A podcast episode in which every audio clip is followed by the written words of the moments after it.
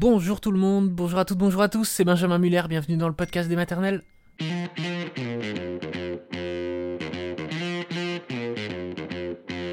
Le podcast des maternelles est aujourd'hui, oh le thème, oh qu'il intéresse beaucoup de monde, on le sait, on est même nombreux dans l'équipe à y être particulièrement sensible. On parle du sommeil, on parle du sommeil des parents à cause du sommeil des enfants. Vous nous voyez venir, on parle des galères que représentent les premières semaines, les premiers mois, les premières années pour dormir avec un bébé, voire même avec un petit. Vous allez entendre Aurélie, Aurélie maman de deux enfants qui ont aujourd'hui 6 et 2 ans, dont premier n'a pas fait ses nuits avant l'âge de 4 ans. Voilà, et je vous le dis doucement, comme ça si vous-même vous galérez, que vous en êtes à 2 ans, bah, il vous reste plus que 2 ans, hein Allez voilà, faut voir le verre à moitié plein. Donc on écoute Aurélie, et puis juste après on sera avec une docteure en psychologie qui a beaucoup réfléchi et étudié le sujet, qui s'appelle Héloïse Junier. C'est parti. Un bébé qui fait pas ses nuits à 6 mois, c'est fréquent. Mais alors un bébé, enfin un enfant, qui ne fait pas ses nuits à 4 ans, qui n'a jamais laissé dormir ses parents, oh non, jamais.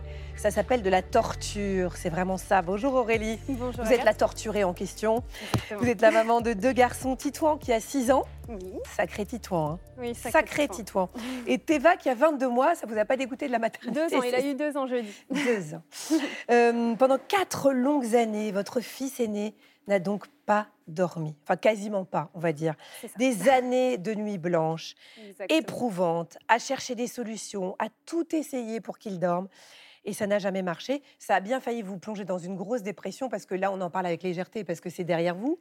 Mais pour tous les parents qui le vivent, je l'ai vécu, on l'a tous vécu plus ou moins longtemps, on sait à quel point c'est vraiment atroce. On va revenir sur l'histoire de votre fils. Il y a six ans, donc après un accouchement euh, long, vous donnez naissance à Titouan. Comment se sont passées les premières nuits à la maternité? Alors, bah, effectivement, euh, Titouan ne m'a pas laissé non plus dormir avant sa venue, hein, puisque les dernières nuits enceintes étaient déjà des réveils très matinaux. Il était déjà dans votre ventre que vous ne dormiez pas. C'est Bon. ça, exactement. Et puis, euh, comme j'aime le dire, euh, je dis souvent que j'ai accouché dans la nuit de jeudi à samedi, pour plaisanter. Mais c'est exactement ça. Oui, c'est ça. Donc ça a mis euh, 30 heures, quoi, 40 heures. 36 heures Oh là euh, là. à l'attente patiemment. Mais bon, quand il est arrivé, un grand bonheur. hein, on était ravis de le rencontrer, un bébé euh, magnifique, donc euh, une très très belle rencontre. Donc ça, ça valait le coup. Oui, bah, de toute façon, ça vaut le coup, sinon personne ne le ferait pas. ferait. Exactement. Non, non, et du coup, bah, dès la maternité, euh, ben, de nouveau une nuit blanche, hein, après ces deux premières nuits blanches aussi euh, avant d'accoucher. Puisque Titouan, j'ai décidé de vouloir l'allaiter. Euh, mais l'allaitement se mettait un petit peu mal en place. Euh, des suctions compliquées, très rapprochées, très très demandeurs, l'impression de ne pas le rassasier du tout. Euh, un bébé qui pleure beaucoup. Et première nuit aussi, un bébé qui régurgite énormément de glaire liées à l'accouchement, puisque maintenant on aspire plus systématiquement. hein.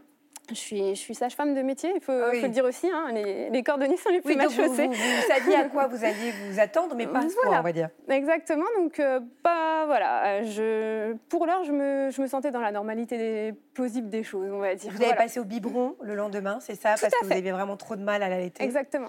Alors une fois rentré à la maison, vos nuits ont continué euh, d'être agitées, parce que sinon C'est pas drôle, hein, Aurélie. Oh bah. Mais les journées aussi. C'était quoi le rythme de sommeil de Titouan? Qu'on comprenne bien quel était votre quotidien? Alors, ben, en journée, c'est simple. On avait le droit à une à deux siestes. Généralement, le matin, c'était une vingtaine de minutes. Et euh, sur l'après-midi, on était à peu près sur 40 minutes de sieste, pas plus. On ne pouvait pas prétendre à plus sur une journée complète, avec des nuits euh, très, très hachées, 5-6 réveils par nuit, euh, où on se relayait, bien évidemment, avec Mhm. mon mari. Et fort heureusement, réveils par merci. nuit, ouais, ça. Voilà, c'est ça. Bah, ça veut dire un réveil toutes les heures. C'est ça, puisqu'il y avait les réveils euh, pour se nourrir, et puis il y avait euh, ce entre qu'on n'expliquait pas à l'époque. Et la journée, donc des petites siestes, des micro-siestes. Donc j'imagine que pendant Qui les micro-siestes, on fait des machines. C'est ça, exactement, qui qui permettait pas le, Voilà, le vous, repos. faisiez, vous faisiez tout ce que vous aviez à faire pour la maison, mais jamais vous ne faisiez quelque chose pour vous ou vous ne vous reposiez. hein. Exactement. Est-ce que vous avez essayé à ce moment-là déjà de demander de l'aide à des spécialistes? Tout à fait. Alors, ben, étant sage-femme, du coup, j'ai commencé par me tourner vers mes collègues sages-femmes, puis ensuite vers des pédiatres euh, que je côtoyais dans mon métier. Euh, ensuite, euh, vers les médecins de famille, bien évidemment. Mon papa qui est médecin aussi. Euh, tous avaient le même discours. Hein. C'était un enfant plein de vie, en pleine santé, qui allait très bien, parce que ben, on voulait quand même s'assurer qu'il n'y avait pas de reflux, pas de colique, pas de choses de la petite enfance qui puissent effectivement expliquer ce peu de sommeil chez notre enfant, qui effectivement semblait quand même aller très bien. Bah oui. Mm. Mais du coup, c'est culpabilisant. On vous dit, mais votre enfant va très bien, donc vous vous êtes demandé peut-être ce que vous, vous faisiez qui n'allait pas. Exactement, on s'est dit, on fait forcément des choses mal. Et effectivement, peut-être qu'on a eu des, mauvais réflexes aussi, hein, comme le fait de, le bercer contre moi pour l'endormir. Je pense que c'était pas forcément une aide, puisqu'ils étaient habitués à s'endormir sur moi, par exemple. Mais Donc pendant trois mois, vous vivez euh, ce quotidien extrêmement difficile, Aurélie. Et puis trois mois après, vous prenez le travail. Exactement. Il faut. Et là, forcément, j'imagine que ça a eu des répercussions sur votre vie professionnelle, surtout que vous êtes sage-femme, donc vous faites un métier tout sauf reposant. Bah, c'est vrai que je suis sage-femme libérale, donc euh, bah, au cabinet c'était compliqué, hein, je vous le cache pas, c'était des grosses grosses journées entre euh, ma patientèle et le bébé à la maison. Euh, je me suis vue parfois vraiment me dire mais qu'est-ce que je fais là? Je vais, je vais partir en pleine consultation, je vais aller me reposer, j'en peux plus, je, n'y arrive plus. Et, et, je me suis vue faire des siestes sur mon divan d'examen, hein, je vous l'avoue. Ah oui, des, entre deux patiente, vous allongiez. Une absente et hop, on y allait. J'essaie de récupérer 10 minutes pour moi. Voilà, les, les, mois vont se succéder et en revanche, rien ne va changer. Titouan dort toujours pas. Mm. Et là, euh, ça commence évidemment à vous peser, votre mari aussi. Qu'est-ce que vous avez mis en place à ce moment-là euh, on va dire déjà un an et demi de Titouan. Ça, là, ça fait un an et demi que vous dormez pas du tout. Alors là, euh, clairement, on craque hein. nerveusement, on est à bout. Euh, je pense que je frôle la dépression pour le coup. Hein. on tient plus. Vous pleurez tout le temps. J'ai des pleurs de fatigue, oui, bien fatigue simplement. Ça. sort par des pleurs, par du ras-le-bol, plus de concentration, plus rien. Et puis dans le couple, hein, on est chacun irritable. du coup, déclin une solution, l'autre n'est pas pour, et puis ça part au conflit. donc c'est très complexe. Et euh, effectivement, à ce moment-là, ben, on se dit, euh, ben voilà, on va tenter de dormir avec lui dans notre lit. On sait que c'est pas préconisé, on sait qu'il ne faut pas, mais c'est la seule solution pour grappiller quelques minutes de sommeil en plus dans notre nuit et peut-être le rendormir plus aisément derrière à notre contact. Voilà. Et, ça a marché? Oui, oui, oui. un on a trouvé un petit peu de mieux, voilà. Un petit peu de mieux. Donc vous disiez que ça a eu des répercussions donc sur votre travail, euh, dans votre couple. Euh, donc c'est pas rien. À partir de ces deux ans, Titouan va quitter son lit, enfin votre lit plutôt, qui était devenu son lit, pour dormir dans son lit. Vous aviez transféré dans votre chambre, ça que vous avez fait une transition un petit peu. On a fait voilà plusieurs étapes. Mais les nuits commencent, euh, continuent à être entrecoupées. Il y a des pleurs la nuit. Vers ses trois ans, il va entrer à l'école maternelle. Il ne dort toujours pas bien. Et c'est pendant cette première année de maternelle que les instituteurs ont commencé à vous alerter sur des petites difficultés de Titouan en vous disant bon bah euh, il y a des spécificité chez votre enfant. Qu'est-ce qu'il vous disait? Oui, ils avaient remarqué que Titouan avait beaucoup d'avance. C'est vrai que dès sa rentrée, il a reconnu son prénom au-dessus de son porte-manteau, par exemple, et ça, ça mhm. les avait euh, stupéfaits. Euh, et puis, euh, ben, ils ont rencontré les mêmes difficultés que nous à la sieste, et ils se sont rendus compte que c'était un, petit garçon très en avance pour son âge, et ils ont commencé à émettre le potentiel diagnostic, si on peut dire, de haut potentiel intellectuel. Mhm. Mm. Et alors, qu'est-ce que vous l'avez fait tester? Alors, on l'a fait tester depuis alors plutôt récemment pour le coup, parce que c'est quand même un cheminement assez long. Et effectivement, euh, Titouan est bien au potentiel intellectuel avec un QI euh, supérieur à 130. Et à l'époque, on vous avait dit que ça pouvait avoir des répercussions sur son sommeil? Tout à fait. On nous a dit ça, oui, euh, sur le fait que ça soit un petit cerveau toujours très en activité qui, qui fait que ben, tout se tout va plus vite et beaucoup de stimulation, trop de stimulation pour lui et mmh. aussi de l'hypersensibilité qui peut être liée à tout ça avec euh, beaucoup plus de besoin d'être assuré. Voilà, qui crée, j'imagine, une hypervigilance aussi hein, chez Titouan. Euh, quelles solutions vous ont été données alors à ce moment-là, à partir du moment où il a été, je dirais, entre guillemets, pris en charge? Alors oui, à partir de ce moment-là, c'est vrai qu'on a rencontré une pédopsychologue qui nous a beaucoup aidés. Euh, et puis du coup, de ce fait-là, ben, on a beaucoup plus cadré les choses. On a essayé d'être vraiment sur une heure très précise de coucher, y aller très progressivement, avoir des temps calme dans la journée. Euh, c'est vrai qu'à ce moment-là, Titouan a découvert le dessin aussi. Et euh, le fait de se poser sur une feuille, de pouvoir dessiner euh, notamment les monstres qui devaient hanter ses nuits, hein, justement, ça, ça, a permis aussi de, de, le rassurer et mhm. d'avoir un enfant plus calme et d'aller sereinement vers le coucher. Donc déjà, pour l'endormissement, c'était plus facile. Et du coup, la rassurance aussi, et surtout beaucoup plus de présence aussi de notre part, hein, inévitablement, parce qu'on est quand même très pris par nos activités professionnelles. Bien sûr, bien sûr. Et on a tendance à oublier qu'à un moment, euh, dès qu'on s'occupe d'eux, comme par magie, il vaut mieux. J'entends par là s'occuper d'eux vraiment, focaliser, etc. Parce qu'on fait ce qu'on peut. Hein. Euh, l'idée, c'est pas de culpabiliser les parents. Ah non, non, non. Mais je parle aussi pour moi. Après, il y a eu le confinement en 2020. Est-ce que vous avez pu mettre tous ces conseils en application et est-ce que ça a un peu amélioré les choses? Oui, oui, oui, tout à fait. Euh, ça a été vraiment le déclic chez Titouan. Hein. Je pense qu'il a beaucoup fonctionné au déclic, puisque pour la propreté, il a été propre du jour au lendemain à deux ans et demi.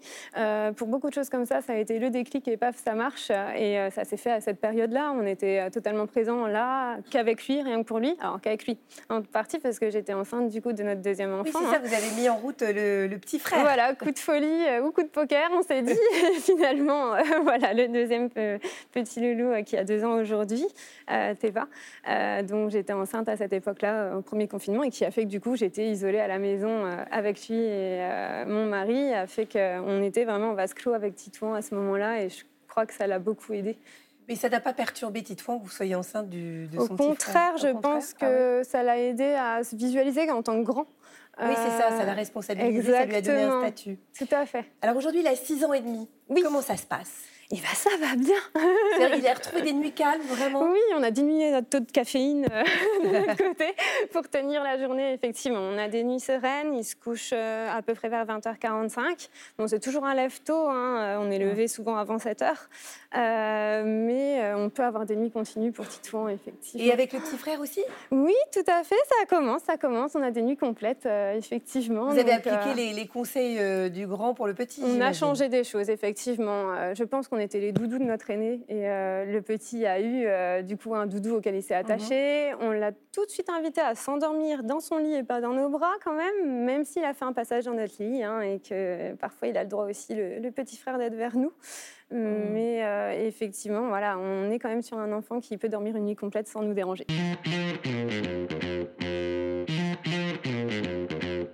Bonjour Héloïse Junier. Bonjour. Merci d'être euh, avec nous. Vous êtes docteur en psychologie de l'Université de Paris et auteur de nombreux ouvrages, notamment le dernier en date, Le sommeil du jeune enfant. C'est aux éditions Juno. On a vu dans le témoignage d'Aurélie.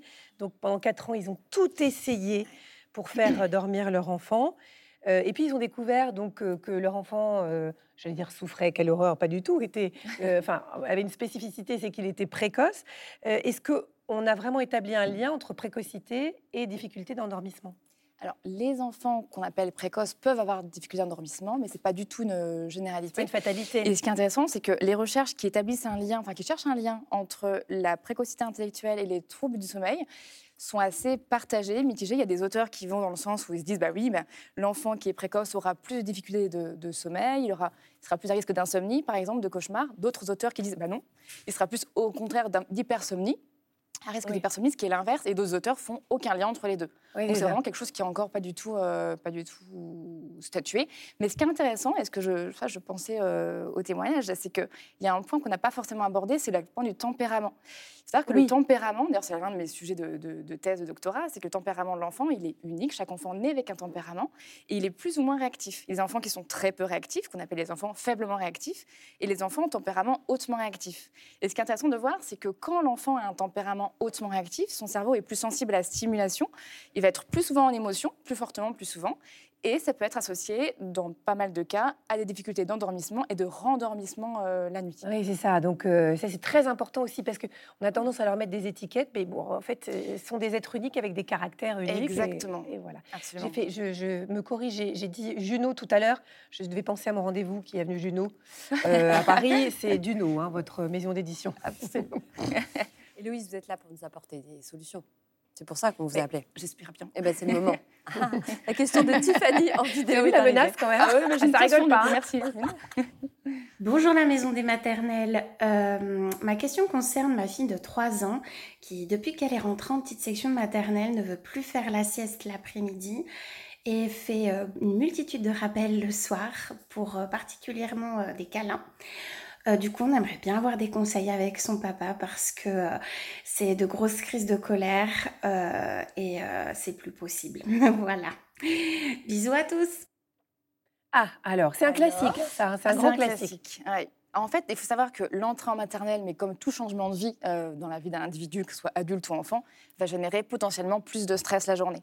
Et ce qui est intéressant, c'est qu'on voit que le stress de la journée va venir, risque de bloquer la mélatonine, qui est l'hormone qui favorise l'endormissement le soir et la nuit.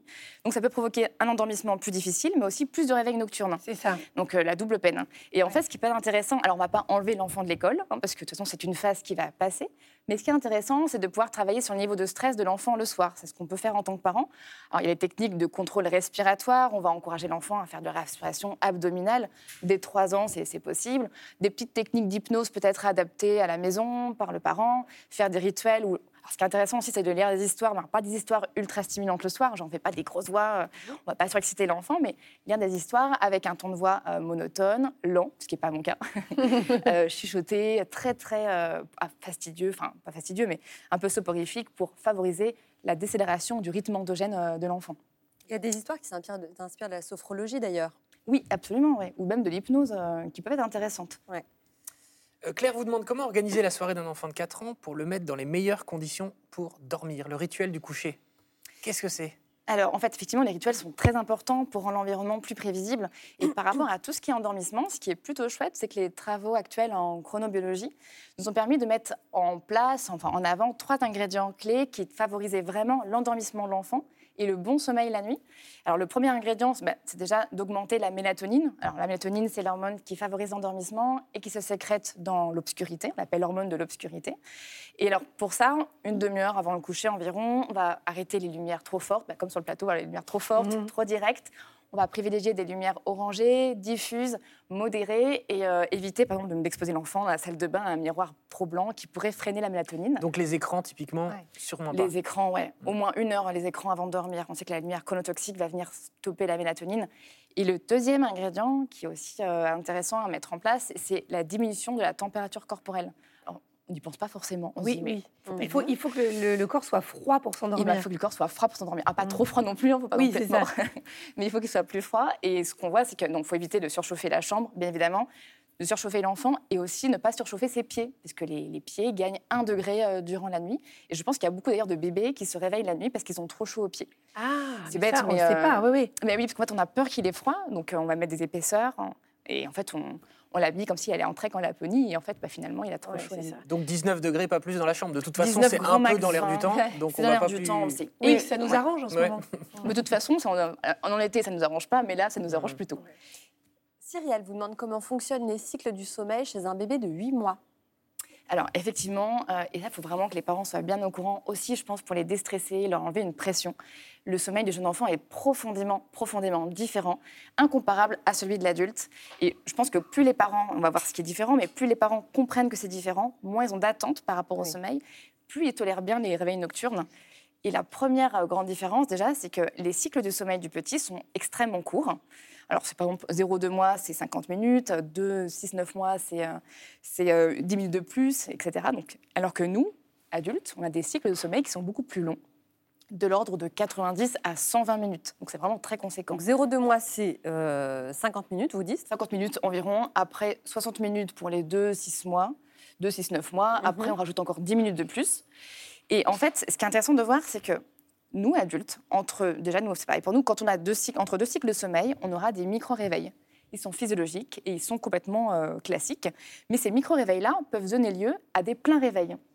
Donc plus on a de cycles, plus les cycles sont courts, plus il y a de cycles dans une nuit, Mais et plus il y a de micro-réveils, et donc plus il y a de réveils potentiels.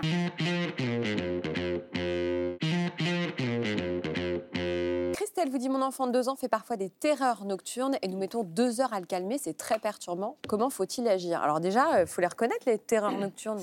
On les reconnaît généralement. Bah oui, en fait, le problème, c'est qu'effectivement, il y a souvent une confusion entre le cauchemar, la terreur nocturne Ah, et l'éveil confusionnel.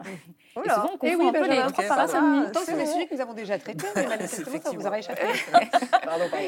Et en fait, alors déjà, la différence entre le cauchemar et la terreur nocturne, qui sont très souvent confondus, c'est que pendant le cauchemar, l'enfant, il est pleinement réveillé quand il pleure, donc il est consolable. Donc en fait, quand on, s'approche de lui, le, le parent peut consoler l'enfant. Par contre, la terreur nocturne, il n'est pas consolable, mais la différence entre la terreur nocturne et l'éveil confusionnel, qui est une parasomnie qui est beaucoup moins connue, qui est pourtant qui est très fréquente, c'est que la terreur nocturne dure entre 1 à 10 minutes, c'est assez court comme épisode, même si sur le moment c'est assez long, on est d'accord, mais c'est assez court en termes de temps. Alors que l'éveil confusionnel, c'est aussi un éveil dissocié, l'enfant n'est pas pleinement réveillé, et ça dure de quelques minutes à plus d'une heure. Donc là, par rapport à ce que dit la maman, deux heures environ, ça me paraît plus être, euh, alors toute réserve confondue, mais ça me paraît plus être une, un éveil confusionnel. Et qu'est-ce qu'on fait à ce moment-là Eh ben, Qu'est-ce qu'on fait? Ben, En fait, il n'y a pas grand-chose à faire. Moi, je préconise toujours de rester avec l'enfant. On sécurise l'environnement, parce qu'il y a des enfants qui se font très très mal en éveil confusionnel, hein, qui se tapent la tête contre les murs, qui sont pleins de bleus à la tête le matin. Donc, on sécurise l'environnement, on reste près de l'enfant, et dès qu'on sent qu'il redescend, on propose un temps de proximité, on rassure, et hop, on le remet au lit, et on croise ses doigts pour que ça ne se répète pas. Alors Olga nous demande comment faire avec mes enfants de 3 et 6 ans lorsque pendant les vacances, les week-ends, les jours de fête, etc., ils se couchent plus tard. Elle vous demande, ils risquent d'être déréglés pour retourner à l'école ensuite? Et ben oui, alors ça c'est un sujet touchy parce que je suis jeune maman aussi, c'est compliqué, mais c'est vrai que l'un des ingrédients clés d'un bon sommeil, pour l'adulte d'ailleurs comme pour l'enfant, c'est la régularité des horaires du coucher et malheureusement aussi de réveil. Donc si jamais l'enfant se couche tard le soir, mieux vaudrait respecter un peu son horaire de réveil habituel, genre 30 minutes de plus, mais un peu max, pour pas qu'il se dérègle, parce que s'il se rendort plus tard le soir, il va après euh, se dérégler jusqu'à l'é- jusqu'à l'école, ouais. Idéalement, ouais. Mais c'est difficile, hein, parce que moi-même, jeune maman, je sais qu'on a une vie sociale aussi. Ouais. Non, mais disons qu'on peut relâcher de 3 quarts d'heure, une heure, et puis il se Voilà, lève 3 c'est quarts d'heure, une heure plus tard, et c'est pas dramatique. Et par contre, le sommeil du matin est moins réparateur. Donc, si on se dit il va faire une grasse mat, euh, c'est, bah, en fait, malheureusement, non, ça marche pas comme ça. Et donc, si on sort les samedis soirs avec ses enfants, qu'on les couche à 1h du matin en rentrant, etc., et qu'ils regardent des écrans pendant 4 heures, pendant Ah, c'est que nous, on chaud. boit l'apéro, c'est- en fait, c'est vraiment tout ce qu'il faut pas faire. Bah, il faut éviter de faire ça. ouais, Il faut éviter, ouais, complètement. ok. Dans l'idéal. Ça va, Benjamin Non, non, je parle pas pour moi. hein. Non, C'est un copain. C'est un copain qui fait ça. Bien sûr. Ça. Euh, Pauline vous dit Mon bébé de 7 mois nous réveille 5 fois par nuit. Avec mon mari, c'est source de réelle tension. Quels conseils pouvez-vous nous donner euh, pour vous donner aux couples qui craquent Ah oui. En fait, c'est, vraiment un sujet, un vrai, vrai sujet. Ah oui. Enfin, l'impact du manque de sommeil sur le couple, sur la, sur la vie, la privation de sommeil est On l'a très. vu avec Aurélie, hein, c'est oui, des, des dommages collatéraux terribles. Mais oui.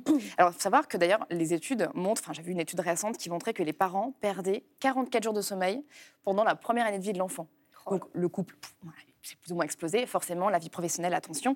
Ce qu'il faut garder en tête, déjà, je pense, c'est que c'est une phase. Ça passe. Cette phase-là passe parce que plus l'enfant grandit, plus ses cycles s'allongent. Oui, il son faut sommeil vraiment change. se dire c'est une période, c'est une période. C'est une période. période, ouais. Et sur le moment, c'est bien de pouvoir, avec les coparents, enfin les parents, euh, faire la- le relais, en fait. hein. Bien sûr. Une nuit chacun, ou alors un réveil chacun, mais ne pas se réveiller à deux. Il y en a qui font ça. C'est l'horreur. À l'horreur. Du coup, tout le monde est perdant, quoi. Mm. Mais c'est dur, toute mon empathie. Oui, oui, oui, oui. ah bah là, toute la nôtre euh, réunie, toutes nos bonnes ondes, tout, oui, tout, on en voit tout. Élise nous dit Nous, on a vécu l'enfer pendant 18 mois, et puis son petit frère est arrivé, et là, miracle, tout s'est arrangé. Y a-t-il un lien? Ça peut aussi être dans ce sens-là. Oui, alors c'est vrai que l'arrivée d'un petit frère ou d'une euh, petite sœur, c'est vrai qu'on a tendance peut-être à sous-estimer, mais c'est vraiment un vecteur potentiel de stress beaucoup pour l'enfant, enfin pour l'aîné. C'est quand même un- une révolution dans son cercle familial. Ça peut générer plus de stress. On a vu tout à l'heure que le stress pouvait aussi du coup euh, bah, freiner le, le sommeil et faire plus de réveils nocturnes. Et en fait, ce qui est intéressant de voir, c'est que chez le grand frère, chez l'aîné, il y a ce qu'on appelle une, une réactivation de son système d'attachement. Donc, il va demander plus la proximité de sa figure d'attachement principale, qui est souvent quand même encore euh, la mère. Et, euh, et donc, l'idée, c'est- serait de trouver des temps avec lui, de le rassurer quand il a besoin. Et cette phase, pareil, finit par passer. Mais c'est très long quand on est dedans. Ah oui. Ah ouais. Mm. Bérangère dit Mon fils de 4 ans dort très mal depuis la séparation avec mon ex-mari. Il me réclame sans cesse et je suis épuisée. Que pouvez-vous me conseiller? Euh, Ils peuvent avoir envie aussi de venir dans le lit. Eh oui, ce que je comprends tout à fait. Alors, alors pareil, bah, changement de vie aussi, enfin, que ce soit un Ouais. changement d'école, changement euh, de maison, ou alors le changement de cadre euh, familial où le- le- les parents ne sont plus ensemble, Mhm. c'est aussi vecteur de stress pour l'enfant. Ça va aussi du coup réactiver des, des systèmes d'attachement et des besoins de proximité physique avec le parent. Pareil, l'idée c'est très de rassurer, d'être assez patient. Et ce qui est intéressant de voir, c'est que, enfin, pour avoir vu beaucoup de familles sur le terrain qui étaient en séparation, c'est que quand les deux parents retrouve une sorte d'équilibre relationnel entre les deux, Oui. et qu'il trouve un petit peu d'équilibre, un peu de sérénité, et ben l'enfant souvent euh, dort mieux et ces symptômes-là du sommeil disparaissent petit à petit. Donc c'est une phase. Ça dépend aussi de ce qu'on vit en tant qu'adulte. C'est ça, ça c'est souhaitable, mais parfois c'est pas forcément possible aussi. et Donc, ouais. euh, qu'est-ce qu'elle elle peut mettre en place du coup pour son fils? Alors, bah, c'est voir un petit peu qu'est-ce qui se passe vraiment pour son fils et répondre à son besoin, en fait. Par exemple, si le soir, il veut être proche d'elle, s'il Oui. veut s'endormir avec elle Oui. de nouveau, c'est pas une régression, c'est une évolution. Pareil, c'est une phase qui, qui va passer. On peut rendormir l'enfant. Et quand il sera plus prêt, on verra qu'il sera moins impacté. Mhm. On va remettre en place un endormissement autonome. Et il y a des fois des phases, même des enfants de 4-5 ans, qui ont besoin pendant un temps de son parent le soir. C'est pas grave, c'est pas irréversible. En fait, Oui. l'enfant est plus flexible que nous, faut se Oui, dire. c'est ça. Hmm. Euh, comment organiser la chambre de mon bébé de 22 mois afin de favoriser son endormissement? Vous demande Tatiana. Fait, c'est un vrai sujet, parce que c'est vrai qu'on n'en parle pas forcément toujours, mais c'est vrai que c'est un vrai sujet. On voit que la chambre a énormément d'impact sur le sommeil, mais même pour nous adultes, en fait. hein. Ouais. Bien On sûr, toute la évidemment. chambre à cause de ça. Alors déjà, il y a la couleur des murs, pas de couleur trop vive. Même si c'est qu'un seul mur, on évite les murs de couleurs plus, plus fortes. On va faire des couleurs pastel, genre le type, le vert, euh, le bleu. Tout ce qui est affichage au mur, c'est aussi intéressant, parce que ce qu'on remarque, c'est que les enfants aiment beaucoup afficher leurs dessins au mur, ou genre les plumes de pigeons qui sont trouvées Ouais. dans la rue, on, on l'a tous connu. Euh, et en fait, ce qui peut être agréable à regarder la journée, peut être un peu terrifiant la nuit, quand l'enfant est seul dans l'obscurité. Donc ça, pareil, on va essayer d'avoir des murs les plus, les plus, ouais, les plus, les plus neutres possibles. Genre même des stickers peuvent faire, ce qui peut être hyper mignon la journée, peut faire très peur à l'enfant le soir. Je Je pense tout, aux moi. fameuses têtes d'ours là qu'on a tous euh, mis, Oui. euh, les têtes de tigre et tout ça. Oh, que mignon ce petit tigre Bah oui, c'est mignon la journée. et la nuit avec la veilleuse. Exactement. Et puis il y a un point qui est important aussi, c'est un, vrai sujet, on peut en faire une thèse, c'est la veilleuse. Enfin, la veilleuse, enfin, genre, je veux dire presque à la louche, mais 90% des veilleuses dans le commerce sont, sont quand même assez mauvaises. Elles sont trop fortes, trop blanches, et elles sont généralement plus sur, sur batterie, donc elles se déchargent la nuit. Ce qu'il faudrait, c'est une veilleuse qui soit de lumière la, plus- la moins intense possible, de lumière orangée, diffuse, et disposée le plus loin possible de la tête euh, de l'enfant, donc dans le couloir, avec une porte un peu entrouverte.